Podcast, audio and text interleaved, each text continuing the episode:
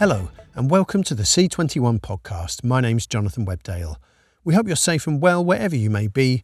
Today we hear from UK drama chiefs Piers Wenger from the BBC, ITV's Polly Hill, and Channel 4's Caroline Hollick about how they've coped with the challenges presented by COVID 19 and the Black Lives Matter movement this year, and their development and commissioning strategies moving into 2021.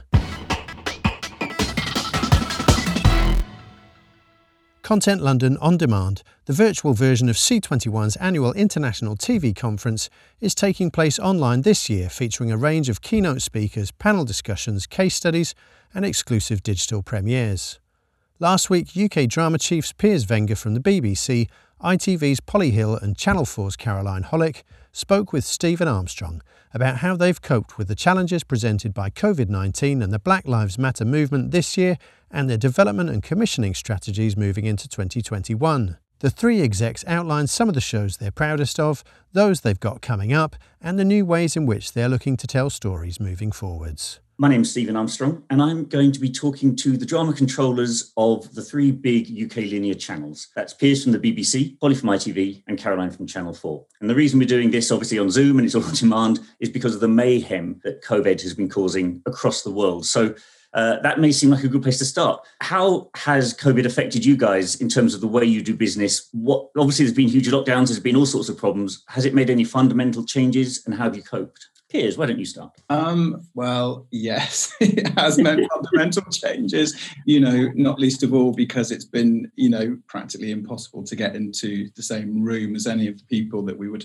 normally talk to every day, producers and writers. Um, but Zoom has proved to be a very, you know, efficient tool. And I think we've been, you know, speaking virtually to the same number of people we would ordinarily. Obviously, it wreaked complete havoc in the kind of production sector, you know, huge challenges to overcome there, huge, you know, impact on cost. And I guess it has shaped viewer behavior as well. You know, I think people have had so much time locked in at home that they have, you know, had more time to watch content. And I think that's accelerated, you know, the move towards on demand. It's given people more time to watch a greater range of content. And I think it's shaped tastes. I think audiences are more demanding and more seeking kind of bold and original content than they, they ever have before. So I think it's it's been huge. And that's before we talk about Black Lives Matters and what happened in the summer and how that's impacted what we do. But from a COVID point of view, yeah, it's been it's been pretty much. It has been it's been crazy. For us, it was it was really tough at the beginning when everything stopped. And I think, you know, what producers felt was that commissioning stopped as well. There was a period of time when, you know, when we first went into lockdown, when we didn't know when we were going to be able to start shooting again, when the shows that we'd commissioned would deliver. So it felt really tough, I think, for everybody. But what's great now is that, you know, we have got shows back up and running. It's really different. The shoots are really different. And as Piers said, they're more expensive, they take longer, but we are doing it. You know, I think we've got 12 shows shooting between now and Christmas or from when we started so that we've got content next year. And it's a real challenge for everyone, but it's incredible, you know, what's been achieved. And we're commissioning again, you know, which I think for producers is a is a relief that we can start to look now about the future and what we might need. And we've started commissioning. So it's been tough, but it's been tough for everyone, hasn't it? It's been a very strange time to be doing everything on Zoom and having read throughs on Zoom and press launches on Zoom. It's a very strange time, but we've you know we found a way through it. And I think on the upside, there's been a real democratization that's happened through everything going on Zoom. I mean, I don't live in London anyway. I live in Leeds, but I was spending a lot of my week in London, and I know that the, the out of London indies do feel suddenly everyone's on a level playing field. Everyone's got, you know, everyone's got exactly the same, slightly unsatisfactory uh, Zoom experience. So I do think that's been something that's been a good thing. I mean, at Channel Four, I think we got hit particularly hard by the drop in advertising revenue. So we had to move shows that were earmarked for 2020 into 2021, and that's had a knock-on effect into 2022. So we've probably got slightly fewer opportunities than I would have had taking uh, the COVID crisis aside. But like like Polly, we're also now commissioning new projects looking further down the line, and you know, I'm trying to see it as a really good thing that actually we're commissioning for a while away. Therefore, we've got the opportunity to get scripts completely perfect to, to go into every shoot we go into, I think will be perfectly prepped rather than that sometimes you get a bit of a sort of scramble to get things together. So yeah, trying to look at the upside. And the positive thing I would also say on audiences is while absolutely Piers is absolutely right um, in terms of audience behaviour, there is also, you know, we had a summer of repeats because we'd run out of shows because, you know, we literally make a show and then put it on the telly. But but seeing when you've got new content, just how big an audience can be. So for, you know, going into COVID, we had quiz, which was just it was a brilliant show, but it was just was, you know, wonderful to see how many people would come to that. And then as coming out of it, Des, you know, so you can have big numbers now, you know, audiences are looking for that content. So while it might be harder to get them, um, they are there. And that's a that's a positive thing we can take out of this. I think people are there kind of and, and more desperate for content than it feels like there have been for years. And you know, as you say, Polly, it's been possible to get really big audiences yeah. to to uh, you know, in our case, a kind of real range of drama, whether it whether it, it's normal people or I May Destroy You or Salisbury Poisonings. It, you know, iPlayer has proved a really effective tool in helping us to reach some of those underserved audiences or those audiences that BBC has traditionally sort of struggled to reach. And you were saying, Polly, that you had 12 things in production now. Is that for the two of you? Obviously, you're different sized broadcasters with different um, needs. Would you say that you, broadly speaking, have a similar percentage? How many shows you, are currently filming for you know, in the UK right now? I guess for, for linear channels. But I don't know how many. I mean, this is unusual. So what we were looking at, because obviously the cost of drama went up as well. So we're we're sort of looking at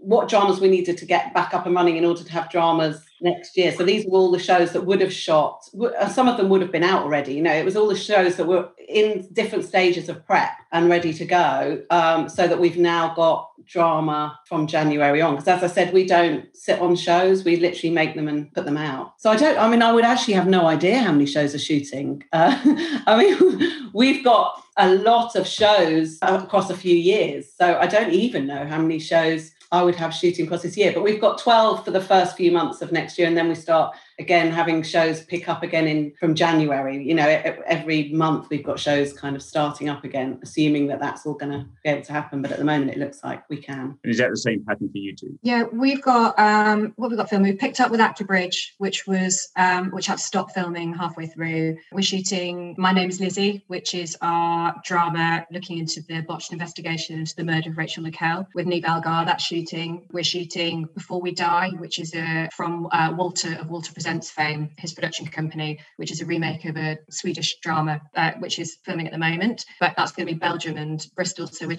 even managing to do some international filming. And we've managed to film two of the I Am series, the second series of Dominic Savage's kind of very female focused anthology drama. And Hollyoaks is back as well. So yeah, we've got up and running with quite a bit of stuff. How about you, Piers? I don't, actually don't know how many we've got that are filming currently. you know, it, it feels kind of like business as usual now. You know, there are, there are things that started filming kind of post lockdown that we're just seeing the, the cuts of the first episode of, like, you know, Pursuit of Love, Emily Mortimer's adaptation. And that, you know, it really, it really lifted my spirits when that came through because it's the first time in a long time that I've had the pleasure of going, oh, that this is a new thing. And it's the first time I'm seeing it, the first time meeting these characters. And it, it really did sort of remind you of how much, you know, how much joy these jobs used to bring. And, and we've had it easy compared, compared to so many people. But that pleasure hasn't been there because of the hiatus. So, you know, since since sort of July, it's been great to see, you know, so many new shows up and running and some of those shows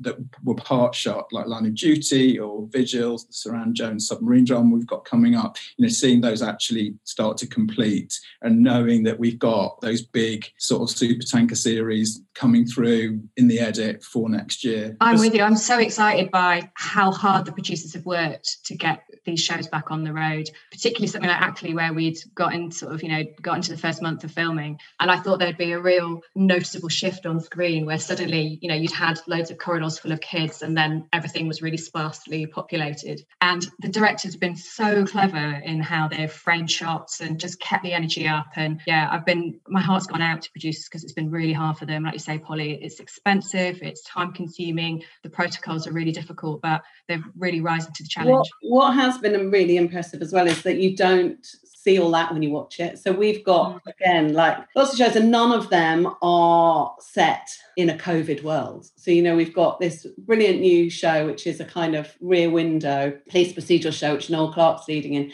and it's all set in Manchester just when we started shooting just when Manchester looked like it was, you know, the only place which was still having some kind of restrictions on it. And yet they were managing to shoot in studios and on location. And it doesn't, you know, you'll watch it and it will be the show that we wanted it to be, which is a piece of a great crime show and an escapist crime show rather than a show about COVID and we've got Manhunt coming back, and you know that's a period show, so it needs to not feel like now. So you know, and you and just seeing all those shows coming back and thinking, actually, audiences will just get to enjoy them in the way that we wanted to enjoy them. They were harder to bring to screen, but actually for the audience, I don't think that they'll see that or notice that. So obviously 2020 has had a massive impact, but as you went into that year, you will have had views as to what your strategy for your channel was, what your strategy for commissioning, the shows you had, the shows you wanted. Have things changed? Are you now sitting here looking for different stuff? Well, I guess the question is, what what what are your strategies for the next 12 to 18 months and have they changed in light of the, the chaotic 2020? I mean, ITV is very particular in its remit, which is it wants to make big mainstream populist content that can bring in in as much of this country to watch it as possible. So, in that sense, I think it's made us even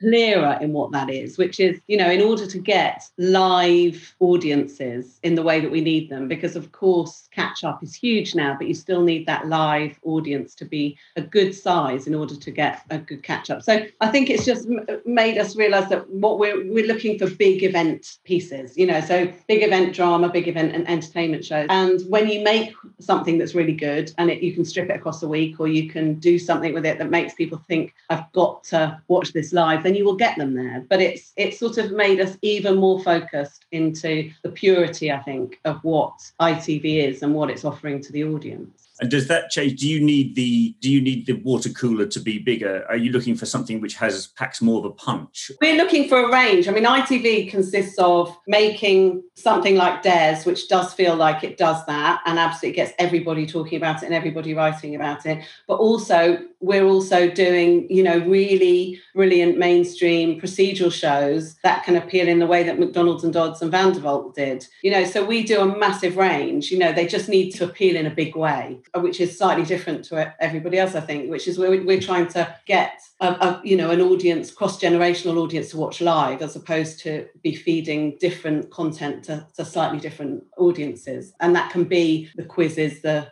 flesh and blood which can be you know really fun and stripped across a week and you know great cast and and really entertaining or you know all the true crimes or the procedural crimes. And what we're looking for is actually more of that but also what can do that job sitting outside crime which is always the biggest challenge for us how about you two? Caroline, what's your view of the next 12 to 18 months in terms of what, you, what you're trying to do? In terms of what we're looking for, I think a Channel 4 drama always shines a light on who we are today. It has a really sort of fresh perspective, it's saying something new. And that absolutely stands in a post-COVID world. Um, if, if, if not more important, that um, that drama's got a really strong voice. So while I'm not looking to make drama that directly reflects where we're at right now, um, in terms of lockdown dramas or drama that feel too close to where we are right now, I think drama always has to be transporting and um, and challenging and take you to another place. Um, so I think that the strategy that we had beforehand of always looking for dramas that shine a light on who we are today absolutely stands. And for us, a big priority is four parters, which feel like a very Channel 4, quite distinctively Channel 4 shape. We've had some a lot of success with the Jack Thorne trilogy, uh, most recently The Accident, and then Deadwater Fell at the top of this year. But I think what's great about a Channel 4 four-parter is that you can have a huge range in tone. So Adult Material, which went out in October, was a four-parter which had, a really distinctive take on the porn industry, which absolutely felt like a, a world that we're very hard for other broadcasters to dig, dig into. And then we've got It's a Sin coming up in January, which is actually a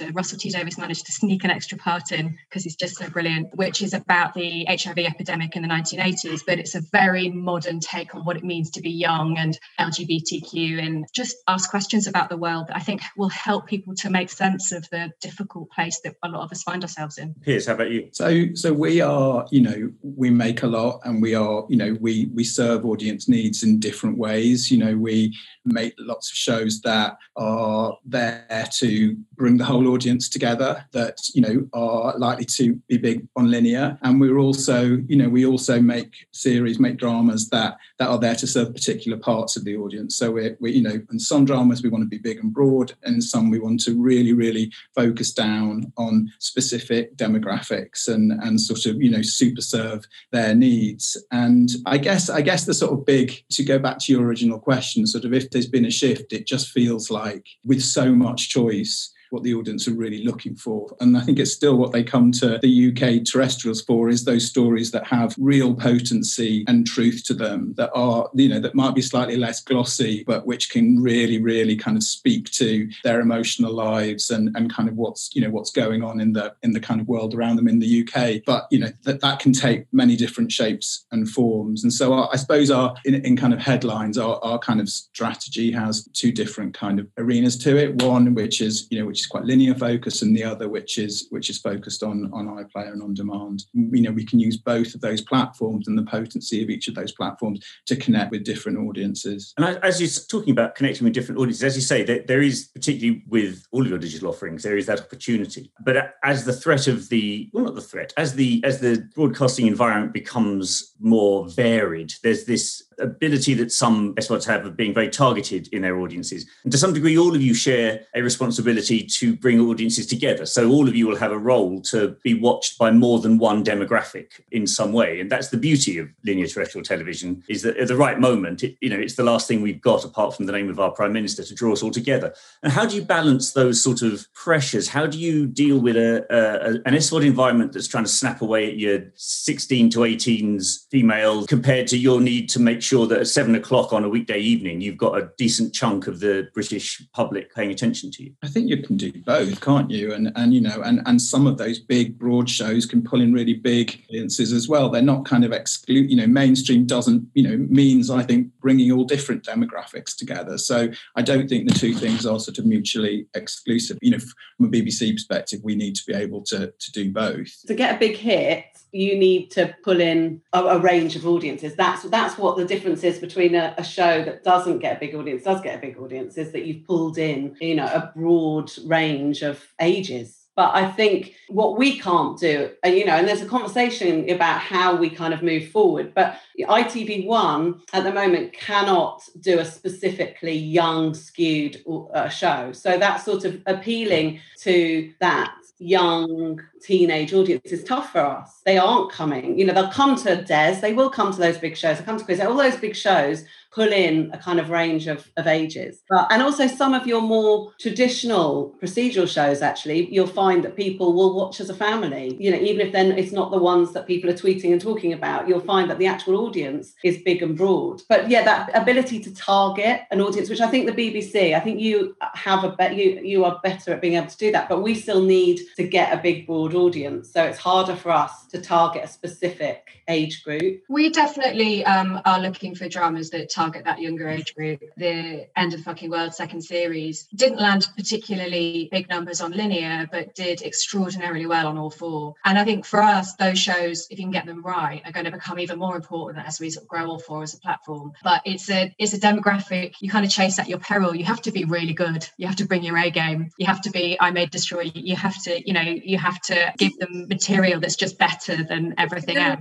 You have to be really good now on anything to get. If you make a really good show, uh, the chances are people will come and watch it. But there is so much content now that mm. unless it is really, really brilliant, you risk not getting a big audience. You know, you might make a good show and it might not find that audience because you know everyone has to be on their A game now, which is actually quite exciting. You know, I, I think that that just makes us all have to be the best we can be. I think I think it is really it's a really big and important question because I guess it's about what your expectations are of what a title is going to do. And I guess for for those younger skewing shows, those BBC Three shows or, or iPlayer shows, you know, I, I think it's just really important that we keep on doing them from a kind of talent development perspective, but also to just keep telling the audience that they're there. Because I think part of part of the challenge of where of kind of where we're at now is we do a I May Destroy Your Normal People, and it, it feels like, you know, great, we've got two shows that, that really resonate with young audiences, and then we'll we won't have anything for six months. So where I really want to get our slate to is is where there is a kind of regular a regular offering for young audiences, and then beyond, you know, the, the more the more of those shows that you commission, the more likely you are to get a hit, you know, and and to remind the audience that you are capable of making that kind of thing. But I think if you're just dipping in and out of it because that particular part of the audience is so well served by the SVODs, I think it's very difficult for them to know that they're there in the first place. Talking of the SVODs and, and international generally, you all have the responsibility, and indeed that's where your audiences respond very well, I think, to shows which have a very British, distinctively British flair to them. They're telling local stories. But we're still in the age where it's hard to afford to put together the top notch drama without some international co production money. So, how do you balance the, the world of television with the national television, if you like? How do you, how do you create good local content and yet be aware that you need to work in some way internationally? I mean, from our point of view, we never start with thinking internationally. You know, we always start with a story that has has some aspect of Britishness at its heart, and you know that can take many shape or shapes or forms. But you know that's true of pretty much all all our content. And you know what we've found, and I'm sure it's the same. Well, I imagine it's the same for Polly and Caroline, is that the more distinctive the writing is, the more distinctive the idea is, the more the more authored it is, the more appealing it is to those American platforms because they're all looking for the same thing that we are, something that sort of feels real, feels authentic, feels potent, and no matter where a story's set, if that if that's the case, then audiences internationally will, you know, not in all cases, but often feel the same way and want to do it. We're the same. I mean, my job is to find content for a British audience you know, is to find content for ITV1. So w- when we do that and we green light it, and then it depending on the size of the budget, you know, and not all shows are three million an hour. You know, some of them are much more affordable and containable and don't need such huge international, but some of them do.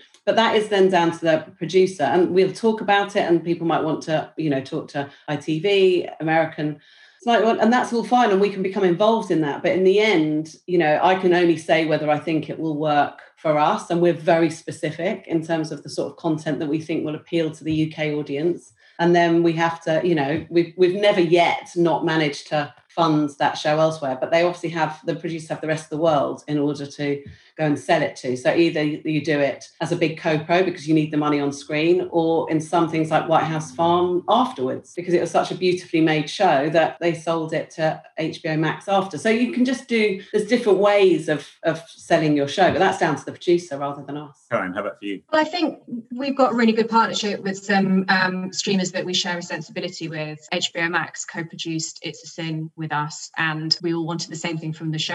And I feel like that's been a real shift in the way that some of the American streamers and broadcasters are looking at British content in they're not asking you to make it feel international for their audiences because audiences now are so sophisticated and have such a wealth of sort of foreign language drama and drama from all parts of the world that I think that there's an appetite for us to make a show that lands with a British audience but has a universality that sort of speaks elsewhere. But you don't have to do that with compromise. One of the other things we're also doing is some really interesting sort of pre-buys and acquisitions. So we're going to be the first terrestrial window for The Great, which is a Hulu series about young Catherine the Great, starring Nicholas Hoult, who's like Channel 4 alumni. And it's a cracking show. If I had the chance to co produce it, I would have done. It's massively feminist, kind of period, rip roaring piece from the makers of, um, of The Favourite. It's got a real favourite vibe to it. And we're also co producing with um, Viaplay a psychological thriller starring Connie Nielsen, which is a kind of meditation on having the menopause as well as being a thriller. It feels like there's a real Channel 4 DNA there, but it's a really exciting kind of collaboration. Um, and it's allowing us at a time where we're sort of, we don't have the financial firepower that we maybe had a while ago. It's allowing us to get more hours on screen. And, and that for me is a really good thing. Talking of HBO, I noticed HBO have revived In Treatment, the uh, classic psychoanalyst drama, which has a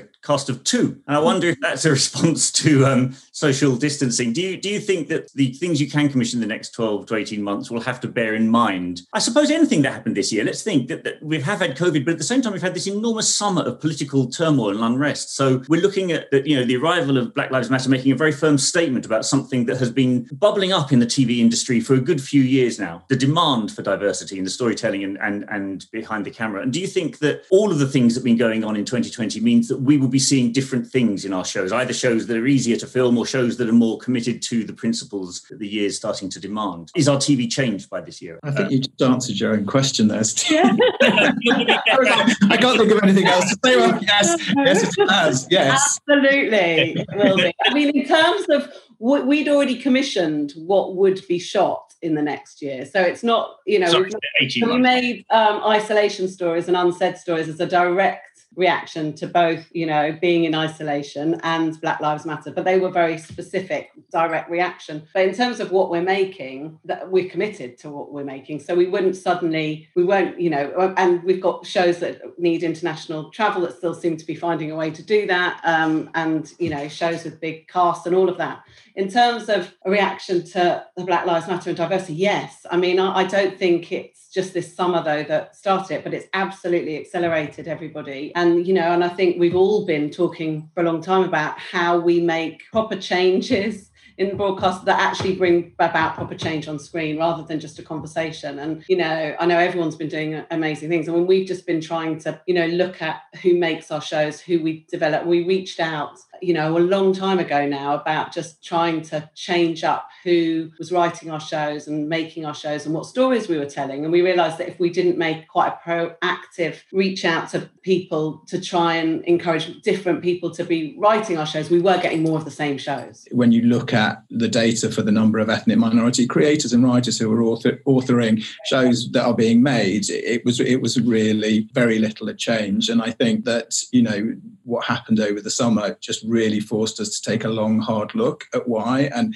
and confront some some difficult truths. And I think that probably was the same for the whole of the television industry all over the world. I agree. I think there was a lot of conversations, wasn't there? And then you sort of go, we can't keep looking and saying change isn't coming quick enough. How do we accelerate that change? Mm. And I think it did bring everyone together to say, okay, we keep talking about this. We have to find ways to accelerate it now and to allow greater opportunity all the way down, all the way through our broadcast. And I think the shift has been away from sort of the white establishment and the, the kind of television establishment across the board going, what schemes can we do to bring more people into the industry, to give a leg up to Black and Asian filmmakers? And have started going, well, what are we doing wrong? What have we not been answering mm. ourselves as gatekeepers? We have to take that responsibility. And I think that's the thing that's got to be lasting change that cannot be a moment. I've had producers who've panicked that that shows by Rise of Colour need to kind of go into production as soon as possible because this might be a window that's going to close. And it's not. We're, we're all kind of aligned with that and we are all taking responsibility for the fact that yes change only comes if if the gatekeepers make the right decisions and and that feels like a genuine revolution i think what what feels also feels really exciting is that you know you know as we sort of get back into commissioning and into green lighting is that there are there are a lot of really really good entertaining mainstream shows coming through from from em creators and writers and and you know i think that certainly from the bbc's point of view we've got quite often when it has come to telling black stories. It, they they have been on the topic of race, and obviously there's a place for that. There are big stories to be told in that arena, but it's also great that you know we found some shows and uh, green lighting shows that just you know exist just on the strength of their mainstream bones and the fact that there are stories that are going to feel emotionally resonant and exciting to everybody in a world that you you really kind of want to spend spend time in, and and that for me is where the kind of next turn of the wheel is in terms of the BBC is wanting to have you know a show that has the reach of Dr. Foster, but is authored and and and you know performed by you know diverse talent. So that's good and big for us. remember interviewing Russell Tovey around the time of the HBO drama Looking, which is a set in San Francisco about a group of gay men, and he, he said the thing he loved about the drama was that no one in it was waking up thinking, "Oh, I'm so gay." It was a it was their life. and gay was like they had red hair. You know, it was they faced problems which were associated with their sexuality, but it was not. It, it was not every moment of their day was not spent dealing with this. It was just it was just a story about some people, and I think he he felt that was what was that was the next step, which seems to be what you're talking about. Well, I'm I'm really gutted not to have been able to work on Abby Ajayi's um, piece that Polly's doing Riches, which for me just was such an absolutely cracking family saga, really entertaining, really bold. But, you know, I'm really happy it's on ITV because it deserves to have masses and masses of people watching it. But yeah, I'm, I'm gutted on that one, definitely. But it's a brilliant show. I mean, you know, but that was also something that they came to me ages ago wanting to develop a big family saga um, and it's aspirational and dynastic. And yes it is a black owned cosmetics company but actually it's just got loads of secrets and loads of mischief and great characters and it's incredibly mainstream. So looking at the drama business as a whole which is a big way to ask a question but um, there's one way in which you would look at what you guys were doing and say well it would be holding tight onto what you've got. You retreat you'd stick with what was safe and conventional and but actually i think all three of you are doing things i've never seen you do before There's experimental, interesting new forms of programming coming out, and then there's the things that you love anyway. How do you how do you see the drama business, and how do you keep punching at that level? I mean, I feel like we can't compete with at Channel Four. We can't compete with the, the the streamers and the bigger broadcasters in terms of in terms of money. You know, I don't think anyone's expecting us to be part of handing out the biggest budgets, but we can be the best partners and the best creative partners. And I think that's how all of us in the terrestrial broadcasters feel. We want to be there for the producers, and we want to provide a really viable alternative. And in the end, I think I do think people want their their shows to go out on British TV because that's what we all watch. And I think you can kind of tear your hair out to the cows come home about Netflix and their very deep pockets and Amazon and and they're obviously making really amazing programs, particularly British focused ones that are a real com- competition. But I think people have a passion for British television, and I think our job is to be the best working partners for them and give those British writers and and directors and producers a voice. I think I think you've got to listen to the audience. You know, I think the audience are are kind of really curious and and uh, have never been more demanding of, of an experience that feels kind of fresh and different and that can be within you know that can be within existing genres but as as as as polly was saying it's about how you about how you spin those traditional genres so they feel sort of really fresh and different and, and innovative but it's also about listening to it's also about listening to writers and making sure that the kind of the pool of talent that you're working with is you know diverse in in in every sense of the word and that you're going to empower them and listen to them and give them chances to do work in the kind of shape that they want to create it in or, or you know in a tone that they that feels represents them best artistically. And, and i guess that that's what you know that's i think that's what we are most naturally drawn to as a way of kind of making the decision between what we do and don't make. It's how we best represent the creative community and how we find those ideas that are you know are going to satisfy the audience's tastes and curiosity so also looking ahead is there two questions really. One, is there something that you've got already that you're really excited about and really can't wait for it to break? I mean, that doesn't have to be one single show, but you know, what, what's making you think, wait till they see this? Um, and secondly, is there something that you really wish you had that you're really looking for? No one's shown to you just yet. You haven't seen the script, but you know that this is, you know, this would be a good time for some for something like this. So, what what have you got that you're really excited about, and what are you looking for? Um, I could read off a whole list of all. I'm excited about everything we've got coming up. I've mentioned a couple of them. One of the shows shows I do want to mention is um, called The Birth of Daniel F. Harris by a re- relatively new writer called Pete Jackson, which is a end of the fucking world esque brilliantly exciting, VOD friendly, bingeable series about a young man who's been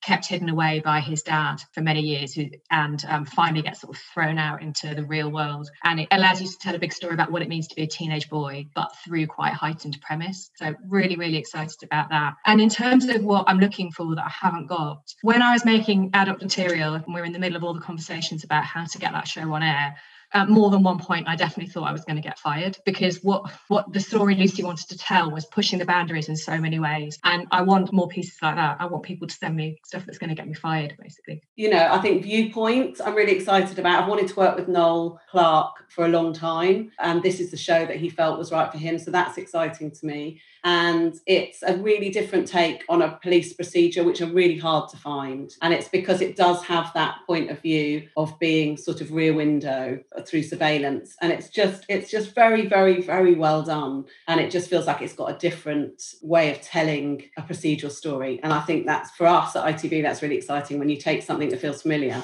and then find a fresh way of doing it. And also too Close with Emily Watson, which is just a great psychological thriller based on Clara Salaman's book. And it's just wonderful portrayal of women and and how we madness and how we view women. But you know, and then we've got some wonderful true stories, Pembrokeshire Murders, that's coming through with Luke Evans, and you know, some really exciting. We're doing Stephen. Frank Cottrell Boyce has adapted. So lots of things that are genuinely exciting. In terms of new stuff, my big thing has always been how do we find those series that can connect with an audience outside of crime and feel that they can have enough story to them, uh, but have a different take. So, you know, doing quiz had such a joy to it, but it was in that true crime. And whether you can find something that's, you know, we always want to entertain, but that can have big stories and have something substantial that can do that. So we've got Finding Alice, which is about grief with Keeley, which will go out next year, which um, is in that category. And and then obviously we keep talking about Abyss, but Abyss sits in that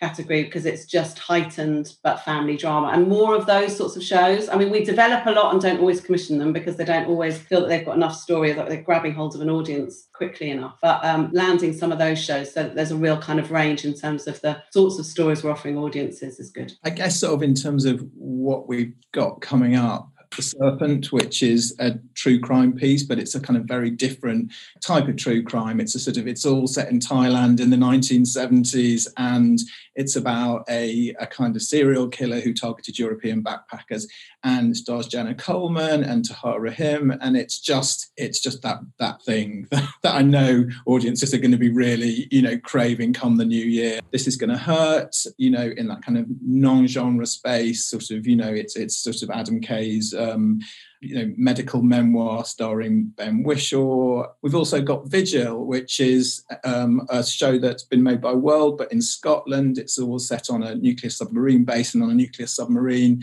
patrolling the waters in, in Scotland. And it's it stars Suranne Jones and Rose Leslie, and it's about a you know an investigation aboard that nuclear submarine and a bigger and the bigger conspiracy. And it's just exciting because it feels like a, a show kind of made in Scotland you know with Scottish portrayal and which but which you know has the has the potential to be a sort of really big mainstream thriller that that we all kind of sit down and watch and love on a, on a kind of Sunday night. So I guess sort of you know those those are the things that that are really sort of coming to the boil that I'm I'm sort of excited about. I guess in terms of sort of what what I'm envying, what I'm sort of coveting elsewhere, I think it would be you know I think we want to push outside the traditional genres and look at the look into those spaces that are horror, you know, supernatural, or or kind of you know bigger international crime stories that that can be beautifully made with all of those with with all of the same kind of love and care and attention to detail and authorship that the Serpent has, but you know feel like a different a different type of true crime. So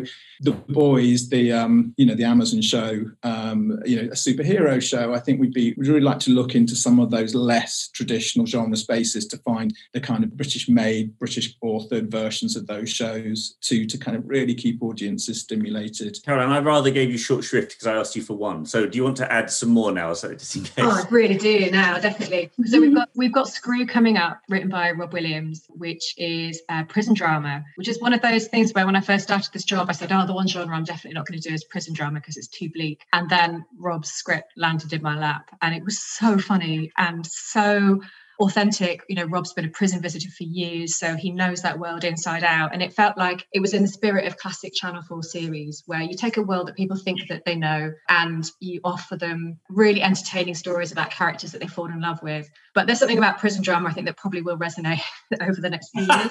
it, it's feeling a little bit too close to home. Um, I'm really excited about Chivalry, which is written by Sarah Solemani and Steve Coogan, which we've got coming up. Uh, we're going to start shooting next year. They've written it together. It's our take on the Me Too movement, told with like so much fun and filth. It's a kind of fundamentally a love story about two unlikely people, played by Sarah and Steve, who who fall in love against the backdrop of a Me Too scandal in Hollywood. And um, that feels again just if Channel Four are going to take on a big issue, they've just got to do it with so much humour. Really excited about Ackley Bridge coming back in a new format, bringing it back in half hours to sort of better reflect the way younger people watch and consume drama. So um, yeah, there's a lot of there's a lot of really exciting things coming up, and a Christmas animation. Quentin Blake's Clown should be a real treat for us all, and by God, we're going to need it this Christmas. Piers Wenger, Polly Hill, and Caroline Hollick speaking to Stephen Armstrong as part of Content London On Demand, the virtual version of our annual international TV conference. The full video version of that interview is available on our site right now to C21 Pro subscribers. There'll be more from the event in the podcast next week. But till then, stay safe and stay up to date with all the latest international TV industry developments by following C21 online, on mobile, and social media. My name's Jonathan Webdale. Thanks for listening.